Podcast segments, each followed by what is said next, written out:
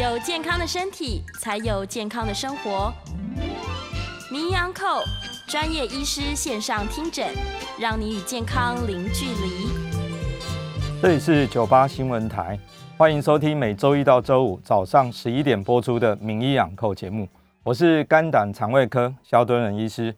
今天节目在 YouTube 同步有直播，欢迎听观众朋友在 YouTube 九八 News 九八 YouTube 的频道留言，呃，询问相关的问题。我们在半点后也会接听大家的 call in，有相关的问题，欢迎打电话进来。预告 call in 的专线零二八三六九三三九八。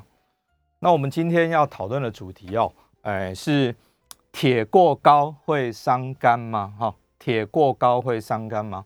那这个议题哈，可能在过去在相关的医药媒体上面哈，很少被提到哈，很少会提到。那我们当然我们是要讲说肝功能哈，GPT 它异常的时候，它的常见的十大原因。好，那为什么在这个时候提这个这个这个议题哈？主要是因为今天是十一月一号，那在时令上来说的话，因为寒露过后哈，现在进入深秋。那在秋天的时候，我们说秋天最常见什么病哈？那以中医角度看，秋天因为是金气比较盛，哈，金气盛哈，所以金克木，那事实上对肝是不太好的哈，因为我们的肝是属木哈。那所以在最近呢，有很多的病人哦，他因为肝脏突然间出问题，那会因为这样就来寻求医疗的帮忙。那最近有几个案例。我们由这个案例来当做起点，来跟大家说明一下为什么说铁太多会伤肝。哈，我们再想一下哈，刚刚我我说的中医讲的金克木，那金呢？他说金会克木，我们都知道金只要是一个斧头的话，我们砍木头，那木头当然会受伤。可是假设我们运用在身体的话，木火土金水，那金在体内到底是什么？我们用什么来代表金？好。假设我们以体内的重金属来说的话，体内重金属最多的含量最多的其实就是铁。铁占体内呢啊，大概所有重金属里面铁含量最高。所以假设我们把这个金就想说，你只要体内铁太高，那可能就会伤到肝。好，这个是我们以中医角度来看。可是，在西医上来说，我们在生物医学是否真的可以证明这一点？好，我们今天就是要跟大家说明这个常常会被大家忘记的。当你肝功能异常的时候，你应该要想，我会不会因为铁太高而让我肝受伤呢？好，我们来看下去哈。当然，今天今天我们看这个案例哈，这个案例是一个有趣的案例哈。这个案例在大概两个礼拜前才到诊所来找我，那原因呢，是因为。他从七月开始哈，七八月，各位就是初秋哈，秋天刚开始的时候，他开始他的肝功能都维持在一百多啊。最近一次检查呢，GPT 到两百。那这个一百多到两百，我们正常肝大家都知道，肝功能的这个 GPT 哈，大概是四十是正常，就它高到两百，到底是什么原因？因为假设没有处理好的话，它肝真的会出问题哦，所以他就。要到处去看医生，那最后呢，他到了一家医学中心，好，他测了好多好多的检查啊，好，我们在台湾地区，一个人肝功能异常，我们脑子里首先要想的是他会不会 B 型跟 C 型肝炎，好，这个字很小，但要跟大家说 B 肝跟 C 肝都没有。那另外呢，也可以怀疑说会不会有自体免疫的问题，所以做了很多自体免自体免疫相关的检查。而这个 ANA 说所谓抗核抗体呢，只有八十倍，好像有又好像没有。好，那诶，在这个医院里面，医生也没有办法判定说它到底是或不是。好，可是有一个很特别的是，它的铁蛋白哦高达一千六百三十二，它的正常值是一百五以下，哇，十倍哦，十倍。那可是台湾人很少会因为铁太多伤肝，说实在不多。哦，那这个时候医师就建议他说。你要不要做肝脏切片？哇，从一根针哦，细针从右上腹这边下去，要把肝脏取一块哦，取一块起来做检查哦。这个时候他就犹豫了，他他实在是觉得好害怕哦，因为医生又跟他讲说，只有百分之一会大出血的可能，他就不敢做。那不敢做，透过刚好透过朋友介绍，就辗转找到我。哦，好，那找到我的时候，我帮他做了做了一一点检查，就发觉呢，事实上他只有一点轻微脂肪肝，B 肝、C 肝真的没有。我们在测呢，GPT 确实在在一百八到两百附近，很高。铁呢也很高。好，这边在医院验是一千六百三十二。那我在验呢也八百多，所以它铁确实是过高的哦，体内铁含量很高。那会不会是因为铁太高而伤到肝呢？好，我想这个就有趣了哈。啊，这个案例就是今天的一个气质哈。为什么我们今天会开始讲这件事情？好，好，那我们来看什么叫做 GPT，我们总要先了解一下嘛哈。什么叫做 GPT？因为 GPT 是大家耳熟能详的一个一个肝功能，所谓肝功能的检查。我为什么说所谓的呢？事实上，肝脏哦，我们都知道，肝脏有解毒功能，它有合成的功能，它可以合成白蛋白，哦，它也会制造很多的凝血因子，哦，它还可以把很多的毒素进来解毒。可是呢，它就是没有一个肝功能，是所谓的 GPT。GPT 其实是一个转氨酶，它是一个酵素。它就是存在肝脏细胞里面，好，那我们为什么把它当做肝功能？其实严格说，应该叫做肝脏发炎指数。好，当你的 GPT 越高，就表示你的肝脏发炎越厉害。好，那为什么这样说？因为它本来这个 GOT GPT 它是存在肝脏细胞里面的酵素，那怎么会放到血液里面被你抽的时候测到呢？就因为你的肝脏细胞被破坏，被破坏的时候。GPT 就高起来了，那高起来的时候呢，我们就知道说，哦，你肝脏细胞受损哦，那我们就说你肝脏发炎，好，所以各位听众朋友大家了解嘛，哈，所以 GPT 高，好，就是肝脏发炎，好，所以我们叫做发炎指数。那另外当然有很多什么伽马 GT 啦，什么碱性磷酸酶啦，胆红素啦，我们今天不讲这个，我们今天就特别就讲。最长最长，每一次你做体检都一定会有的这两个数字，GOT、GPT。那特别是 GPT，因为 GPT 它很特别，这个酵素只在肝脏细胞里面有，所以它是有专一性的。当你 GPT 高，我们就知道你肝脏有受伤。那 GOT 呢？GOT 肝脏里面有，可是很多其他细胞也有，好像很多的肌肉酸痛的人做运动，肌肉受伤或者心肌梗塞。心肌细胞里面也有，所以当你这些肌肉受伤的时候，GOT 也会高起来，所以它专一性就没有这么大。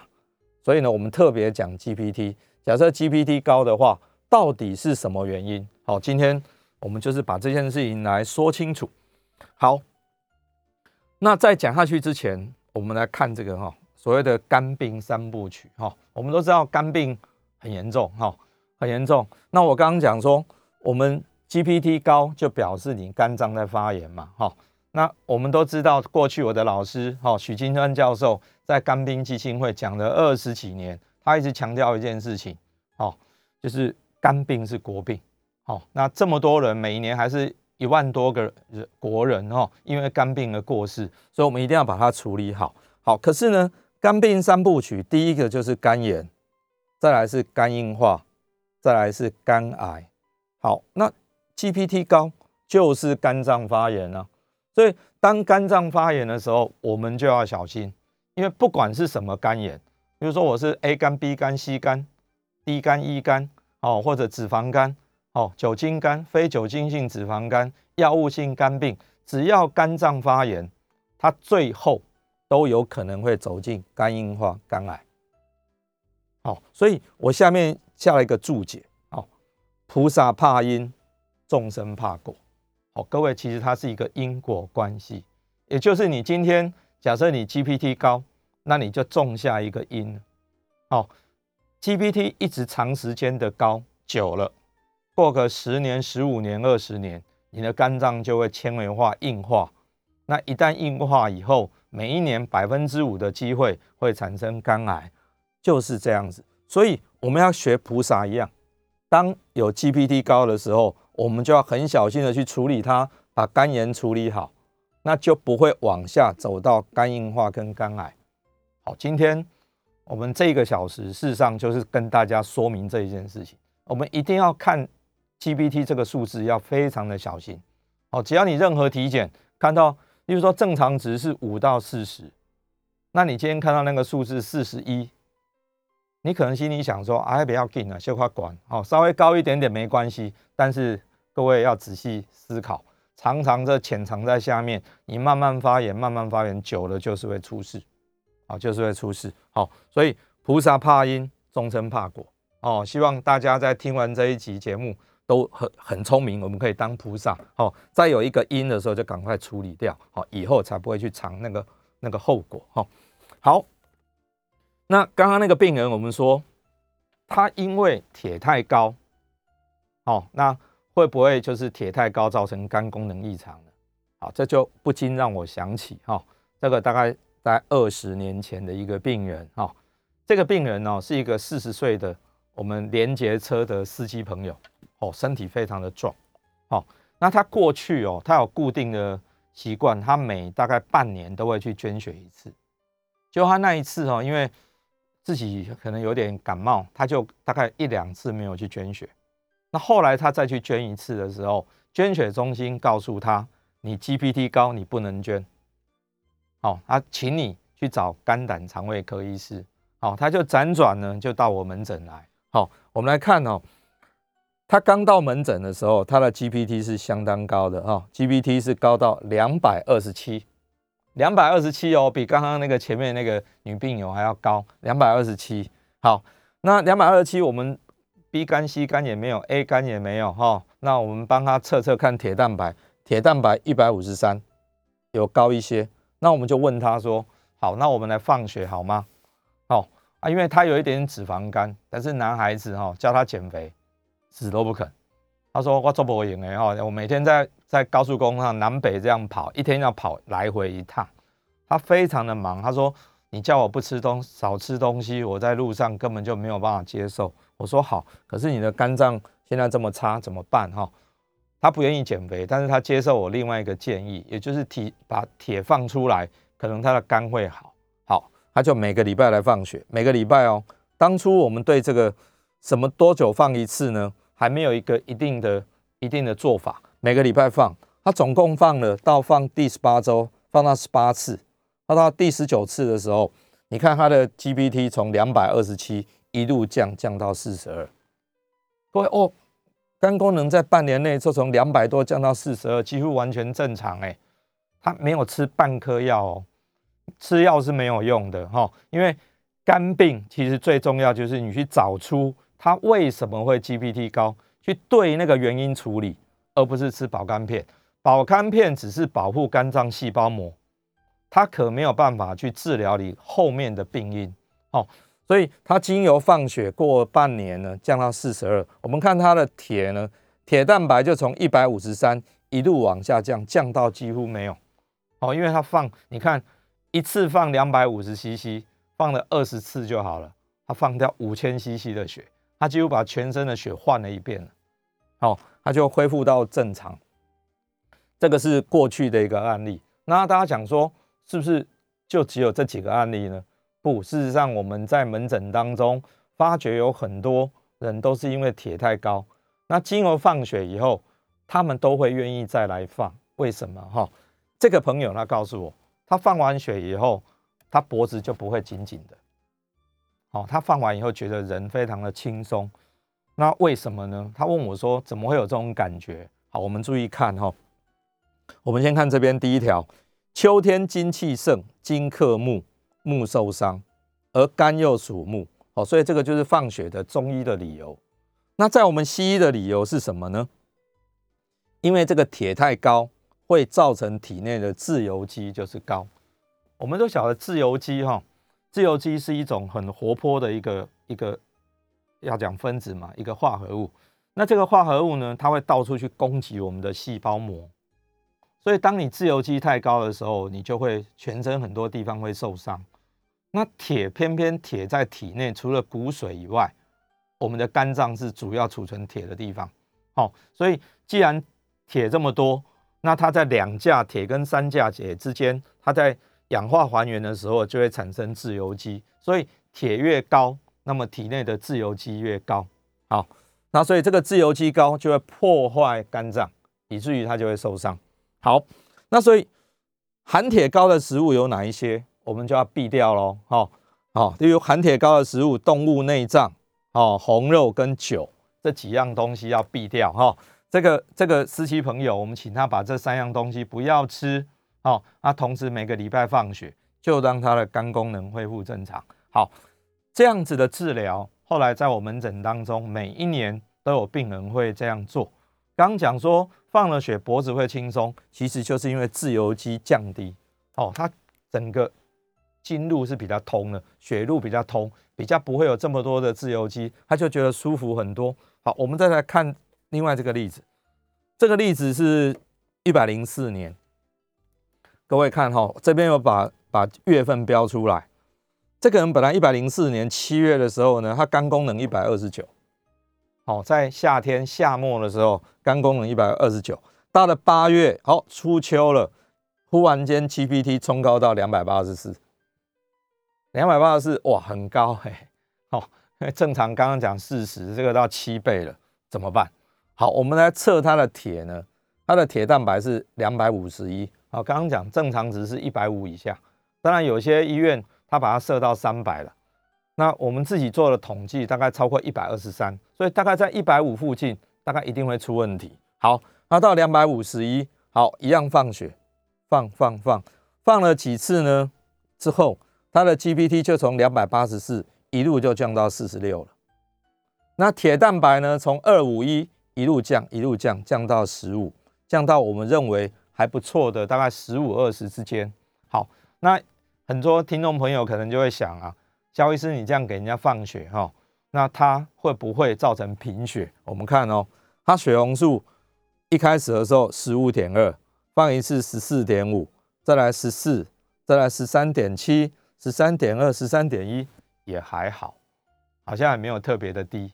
好，所以这是一个女生。那么女生的铁那个血红素本来就十二到十六之间，十二到十六之间，所以放了这么多次，它还是正常的。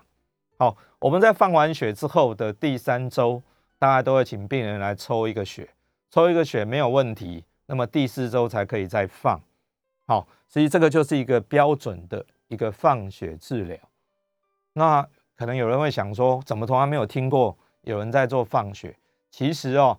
这样的治疗在国外是非常的流行的，是一个标准的疗法。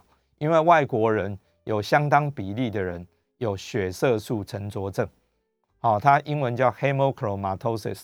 事实上，它是一种基因的异常。那这样的人呢，他会造成铁无限制的吸收。那铁太多积在体内，除了会伤肝以外，还会伤什么？还会伤心，还会伤胰。所以。这种人只要不放血的话，他不用四十岁就肝硬化了，也会心脏衰竭，也会得糖尿病。所以铁太多到全身到处放火，会造成很大的问题。所以有这种血色素沉着症的病人，他从小哦，在他青春期比较长大之后，就会开始放血。那只要能够固定把铁放出来，这种病人呢，他的寿命跟一般人就不会有什么特别的差异。所以放血治疗本来就是一个标准疗法。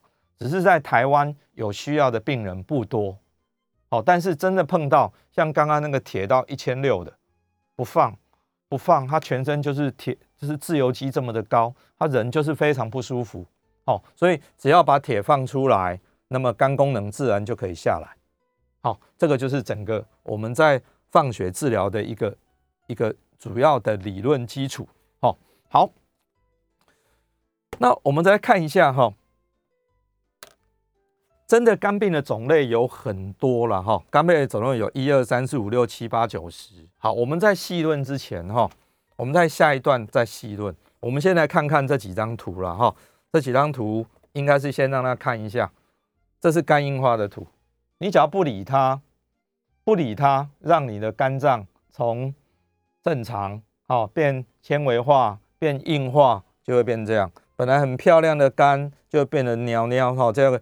像一颗一颗的，就是肝硬化，那对身体来说会一堆的问题，可能有腹水，脚会肿哦，那脾脏也会肿大，哦，最近一位朋友呢，哦，他大概七十岁，他就是因为他平常哈，他可能会乱吃一些药物，就会造成肝硬化，就造成肝硬化腹水啊。啊，最近才刚住院，哦，他说怎么办？忽然一一住院一治疗，忽然间体重瘦了六公斤，其实是在腹水跑出去了。好，好，那肝硬化完就可能产生肝癌喽。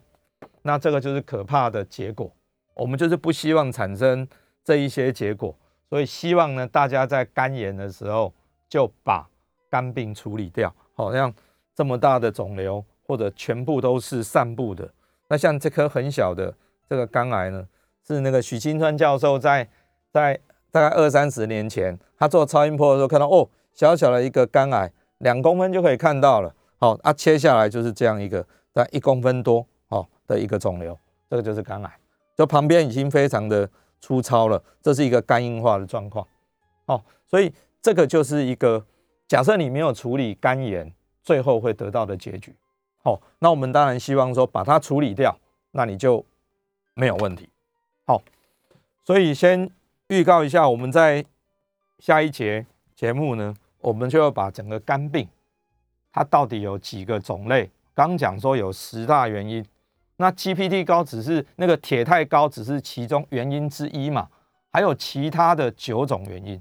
那我们怎么去鉴别诊断？因为假设各位听众朋友你都了解的话，那你当自己 GPT 高的时候，你会心里有数，那也知道说如何去跟医师沟通，不要只是一直要求医生开给你保肝片，你开肝药给我，不，先找到病因才是重要的哈，找到病因就可以处理。好，好，我们先休息一下。好，欢迎回到九八新闻台名医昂扣节目，我是肝胆肠胃科肖敦仁医师。好，那我想我们扣印的时间哈，我们再往后一下哈，因为今天的内容比较多，那我想一次把它说清楚哈，因为 GPT 高哈，确实是我们所有的不管是听众或观众朋友，我每年体检哈，你都会碰到的问题。好，那碰到怎么办哈？好，我们刚刚讲了说。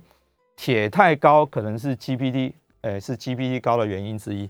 可是呢，事实上有十种。好，今天这一章就是最重要。医生脑子也在想，你 GPT 高可能是什么原因？有这十种，你可能是病毒的问题，可能是代谢的问题，可能是化学性的问题，哦，可能是胆道的问题，自体免疫的问题，或铁过的高是最后一个。好，那我们一定要全部把它查一遍，知道你是什么原因，我们就可以对症下药。好，例如说，假设你是 B 型肝炎，那 B 型肝炎有很好的抗病毒药；你是 C 型肝炎造成的，也有很好的抗病毒药。A 肝跟 E 肝它自己会好。好，大家可能比较听常听过 A 肝呐，E 型肝炎在台湾几乎不流行。好，但是它的为什么把它分开？因为 B、C、D 呢是体液交换造成的，A 肝跟 E 肝是饮食传染。哦，是饮食传染，好，所以它不太一样的传染途径。好，那代谢性肝病就是一般最常见的脂肪肝，哦，脂肪肝。好，那另外化学性的问题呢？化学性的问题有几个？有四项，哦，也是第四大原因，就是第一个酒精性肝病，酒精也是一个化学物质，它到体内会产生怎么变化？它会产生从乙醇被代谢成乙醛。最后再变乙酸，然后变二氧化碳跟水。可是它代谢变成乙醛的时候就会伤肝哦，因为乙醛也是一个非常不稳定的分子，它会造成很多的自由基，它就是会去攻击肝脏。所以酒精性肝病是这样。那药物性呢？很多人吃药会吃到会造成肝出问题。那我刚刚讲，我最近那个朋友呢，他刚住院，他住院呢。而且他已经腹水了，然后黄疸产生，那找了很多原因，最后发觉说，他这二三十年来，他身体有病痛，他都没有规则去拿药，他都做什么呢？他自己就是，呃，很喜欢买来路不明的一些药，很多电台在卖药，他就是买那些消消炎止痛药在吃，已经二三十年了，所以他女儿屡劝不听，那这是一个很大的问题。所以他判定是药物性肝病，也就是吃药所造成的一个肝硬化。他现在腹水，刚刚讲说住院呢，现在住院才住了大概四天，好，昨天很紧张跟我说他瘦了六公斤，哦，他说本来六十二，忽然间瘦瘦到剩五十几，他问我怎么回事，说其实是因为腹水被抽掉了，好，当他打了白蛋白，水出去，体重就下去了，好，所以药物也会造成肝病，好，那再来环境毒物，哦，环境毒物包括空污，包括食物，包括水源，哦，这些假设有污染的话，也很容易会造成问题，好。啊，例如说，我举例来讲哈，环境里面假设有黄曲毒素，食物里面你保存不好有黄曲毒素，那个是非常伤肝的，甚至会造成肝癌。好，那职业性的化学物铺路，例如说，我我本身也是诶职业医学科的专科医师。好，那我们之前呢在桃园就碰到一些案例，他们是在做一种假皮的工厂，那这个皮革在在制作的时候会碰到一些二甲烯甲酰胺。那这样的人呢，他就会肚子痛，那其实肝脏就发炎了。好，那后来去问那个，因为来看的那个病人呢，是一个菲律宾的华侨。好，那我问他说：“啊，你们工厂常常会这样？”他说：“对啊，好，每次只要下去那个大的在混合混合染料的一个大的反应槽，只要下去工作起来以后，很多人都会肚子痛。那肚子痛，结果就因为肝脏发炎，就会送医。好，那后来他跟跟我讲说：“哦。”哎，本国的劳工都不做，每次都靠外劳做哈。那这个是当时发生的很有趣的一些事情。我们在职业医学里面就碰到一些特别的铺路，你会碰到。所以会不会是这个呢？也必须要当你 GPT 高的时候，你要想到。那在胆结石也会有一些人胆道结石了，或胆结石发炎了，也会造成 GPT 高。这个是做超音波的时候我们要去鉴别诊断。还有一些是自体免疫肝炎。那自体免疫肝炎比较讨厌，是因为你自己的白血球去攻击自己的肝脏，那造成的发炎啊，这个要做一些检测就会知道。好像我刚刚最早讲的那个案例，事实上在医院里面就被怀疑说会不会有自体肝、自体呃自体免疫肝炎的问题，但是因为那个浓度实在不是太高，没有办法做定论，所以他们才说要不要做切片来确认一下。好，当然现在因为铁实在太高了。我相信在放血放一段时间，应该就会恢复正常。那再最后一个就是铁质过高。好，所以各位，这个是医生在脑子里在想的，你 GPT 高的十大原因，有这十大原因。那我们任何一个 GPT 高，我们大概就会去就会去做这些鉴别诊断。那丢一个问题给大家，大家觉得说，一般在体检当中。最常见的 GPT 异常的原因是什么？是 B 肝是 C 肝还是什么？好，告诉大家答案啊，其实是脂肪肝，占比非常的高啊，哦哦，几乎是一半左右都是脂肪肝，哦，都是脂肪肝。那第二高呢？哦，第二高是 B 型肝炎，哦，第三高是 C 型肝炎。好，假设你要用占比哈排第一名、第二名、第三名的话，好，这是有一年哈职业医学专科医师考试的题目，因为职业医学专科医师他谈到要管理一间工厂哈，可能上千个员工的的健检资料，那他一分析就会知道说哪一种比例是最高的。好，结果呢，任何一个工厂几乎都是脂肪肝的占比最高。好，所以你只要 GPT 高，你先想说我可能是脂肪肝，哈，大概你你对的机会是一半。好，那当然你要做超音波才会知道你自己有没有脂肪肝。好，那所以刚讲脂肪肝、B 肝、C 肝是最多，这三个已经占了可能七八成掉了。好，所以假设你又没有又没有 B 肝，又没有 C 肝，又没有脂肪肝，这个时候医师就开始烦恼了，因为你一定一些比较少见、比较少见的人就要去查了。哈，会不会会不会真的是酒精？要问一下有没有喝酒，假如又没有喝酒，哇，开始要问药物了。哦，问药物，很多药物都会造成肝脏发炎。我这边再举个例子哈，我在当时二十几年前哈，我在台大受完肠胃肝胆科的专科训练，回到就是现在卫福部的桃园医院上班。那当时呢，台湾发生了一个案例，就是吃香港脚药吃到猛暴性肝炎。哦，哎，可能很多听众朋友还记得这件事情。好，那因为。香港脚药怎么会吃到猛暴性肝炎呢？那药厂当然也很很很反弹嘛，知道那怎么可能会这样子哈？那结果呢？有个立法委员就在立法院办了一个公听会，好，那我就跑去，他们就请我去做见证，因为我刚整理完最常见的药物性肝病在医院里面哈，整个整理起来，好，他请我去做做做，等于是我们去证实说到底是不是真的，好，结果呢，这是真的，好，因为事实上那个吃蒙吃香港脚药吃到过世的那个病人呢，事实上就死在那个医学中心。哦，死在那医学中心，那刚好是我照顾到。哦，他最后脓爆性肝炎，哈，肝昏迷，死在加护病房里面。好，所以药物会不会吃到出问题？会啊，会啊，会出问题。所以不要随便吃。哦，那有问题的时候要赶快跟医生商量，可不可以继续吃，还是赶快停掉？哦，这个很重要。哈，那再来是环境毒物，我刚刚已经举了一些例子了。哈，你看。我们一些黄曲毒素啊，还有现在空污很多食物里面哈，没有好好处理都有可能。那职业的话，就是看你到底在怎么样的工厂里面。很多很多公司，例如说台湾非常我们现在著名啊、享誉全世界的半导体工业，是让半导体里面用了非常非常多的化学物质。那当然这些化学物质都有很好的管线包覆的，平常都没有问题。但是当你在等于说你在整理的时候，在修理的时候，因为器械总是一段时间会修理嘛。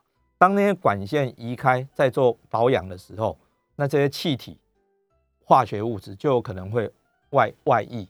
当它跑出来的时候，我们人去接触它就会出问题。好，所以这个是我们职业学专科在做处理的时候，我们都会到现场去去看，那去了解说会不会是这个化学物品所造成的。好。那胆道的问题也很简单，做个超音波就知道。那自体免疫的肝炎，我们抽血也会了解。那铁质过高也是要抽血，只不过你脑子里要先想说，你先有这样的想法，你才会去做检查嘛。假设你没有这个想法，你绝对不会做检查。那不会做检查，就说哦不知道，不知道就一直吃保肝片，那也不是办法。好。不是办法。那做切片当然有它的风险，好，所以假设能够从这边就知道说，我可能是什么样的问题所造成的，然后对症下药，哦，鉴别诊断，然后对症下药才是肝病治疗的基础。肝病事实上跟胃病一样，好，每次大家说我胃不舒服，我就吃个胃散，可是你胃不舒服那么多原因，你胃食道逆流、胃溃疡，甚至胃癌，哦，什么都很多的可能，那你。随便吃药，你可能就会耽误自己。肝病也一样，哦，肝病你一定要找胃肠肝胆科医师帮你好好鉴别诊断，很清楚告诉你你是什么原因的，然后我们来对症处理。事实上，任何的疾病都是这样的，找到背后的原因。哦，所以 GPT 高只是一个现象。我现在肝脏在发炎，好，那后面各位听众朋友听完这一期，你就知道说，原来 GPT 高的背后有十个原因。那我是哪个原因造成的？你把它找出来，然后每一项都有它自己的处理方法，哦，这样才是正解，哦，找出病因，然后对症下药，才有办法处理肝病，才不会最后产生肝硬化，才不会最后产生肝癌。我们这是最不希望看到这样的情形，哦，因为只有在源头，哦，把它处理掉，这就是我刚刚一直在讲的，菩萨怕因，众生怕果。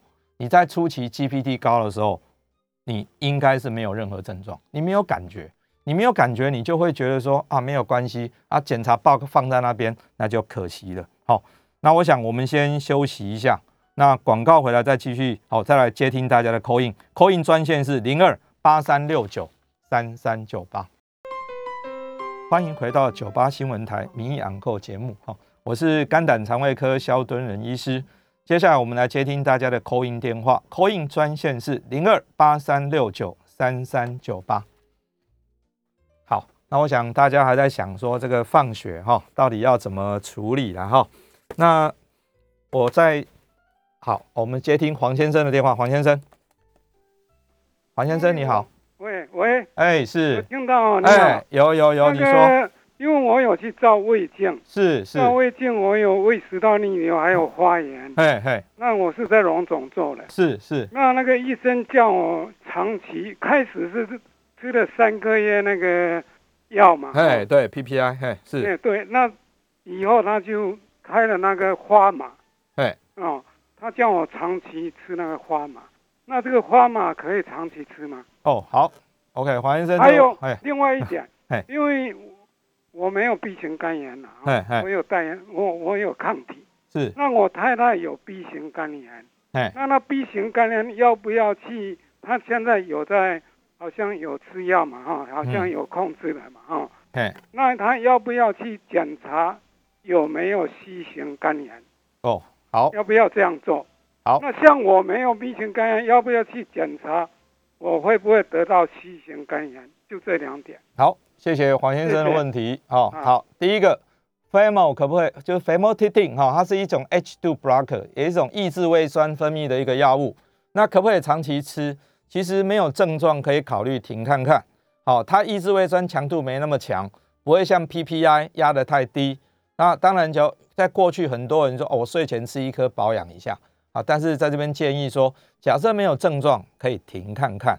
但是这个季节哈、现在刚好是在秋季，现在停药不是太好的时间，最好的时间是明年大概五月到十月哈、夏天的时候停可能比较 OK。好，那再来有关 B 肝跟 C 肝，目前国健署四十五岁到七十九岁，一辈子你都可以免费验一次自己有没有 B 肝 C 肝，鼓励大家都去验哈。四十五岁到七十九岁，一辈子都有一次免费检验 B、C 肝的机会。那检验完有什么好处？C 肝现在有非常好的药，我们只要八到十二周的治疗，你的 C 肝可以治愈，一个疗程二十万啊！哦，我们健保署哦，我们阿中部长都已经帮大家准备好了，只要你有 C 肝，在验有病毒，直接治疗都可以治愈。那至于 B 型肝炎呢，你就是很关心，你要去关心你体内有没有 DNA。假设你有病毒，那么就可以接受治疗。哦。现在也都有药物哦，所以 B C 肝应该比较不是问题哈、哦，就是赶快赶快知道自己的状况，然后对症下药就可以。好，那我们接下来接听李先生的电话。李先生，哎，肖先生，肖律师你好，是是，对我姓李哈，哎是，我想请教你是呢，哎。我的肝指数呢还有都正常哦，啊也没有 B 肝都正常。啊，但是我的铁蛋白四百八十七的话是有高一点点，是不是？哦对，四百八十七有高，但是我这边要说哈，我们通常我的放血治疗是，假设你的肝功能异常，我大概会建议说，大概一定要放一下。假设你的 GPT 完全是正常的，但是铁非常的高，那因为铁太高，有另外一个可能是身体的其他的发炎。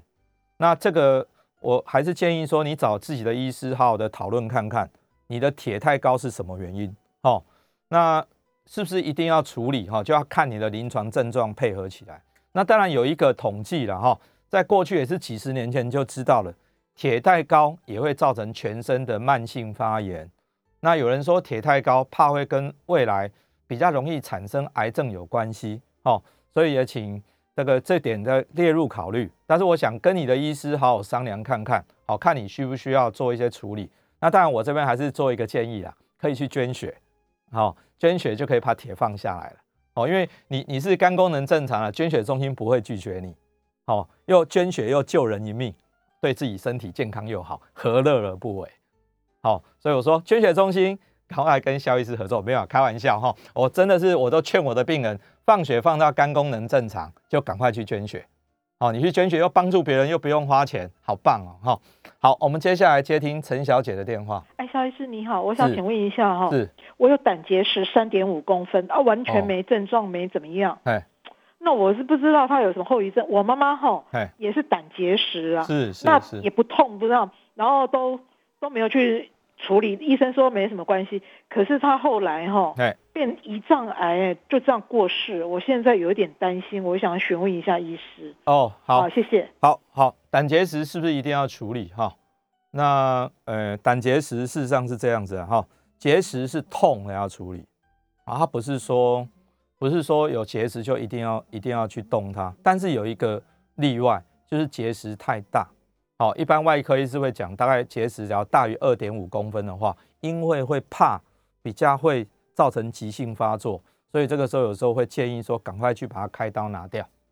好，那这是给给陈小姐的一个建议。好，说虽然你没有症状，但是石头太大了，假设去做超音波，发觉说你的胆囊已经没什么功能的话，你可能可以考虑哦，把它哦开刀拿掉啊。这种 elective surgery，也就是准备了非常好的一个状况的话，我想呃应该对你健康危害很小。一般胆结石开刀，今天住，明天开，后天就出院了，三天就可以解决了。好，那我们来接听王先生的电话。王先生，啊，肖医师你好，是我想是请教你一个问题哈，是你说铁太多不好，那如果铁在我们血液里面太少的话，会有什么影响呢？好，OK，这绝对是一个好问题哈。王先生，铁太少哈，一般会造成贫血，好，会造成贫血哦。这个是，而且贫血人会很累。那通常我们在育龄的妇女，也就是有月经周期的女生，一般都铁会比较低。好，那我也可以跟大家报告说，一般在五十岁以下的女生得到肝病的几率是很少的。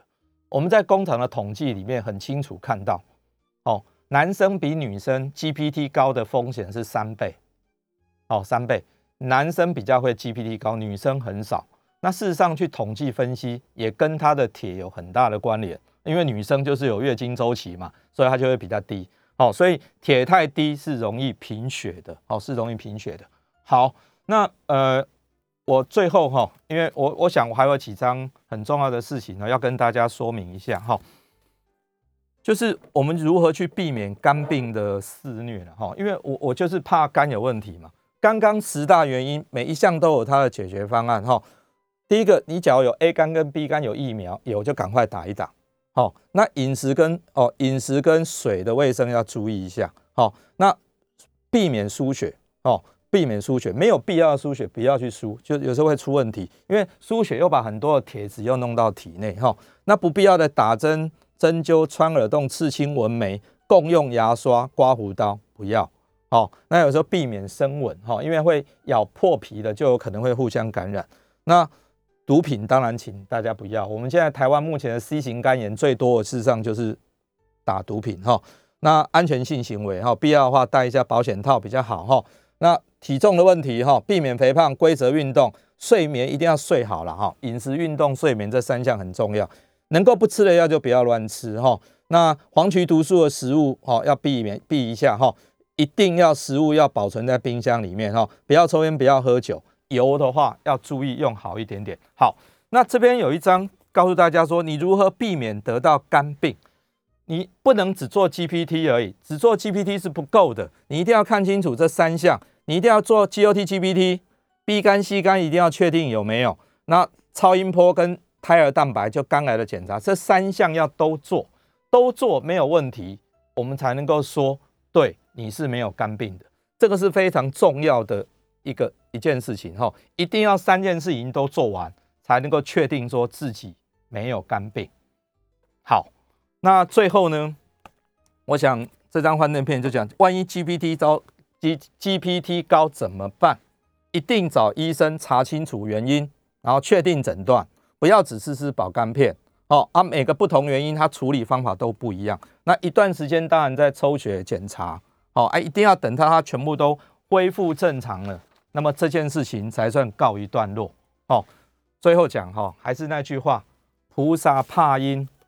众生怕果，哈，请大家一定要在 GPT 高的时候就把它查清楚，这样才是对的。好，那我想今天。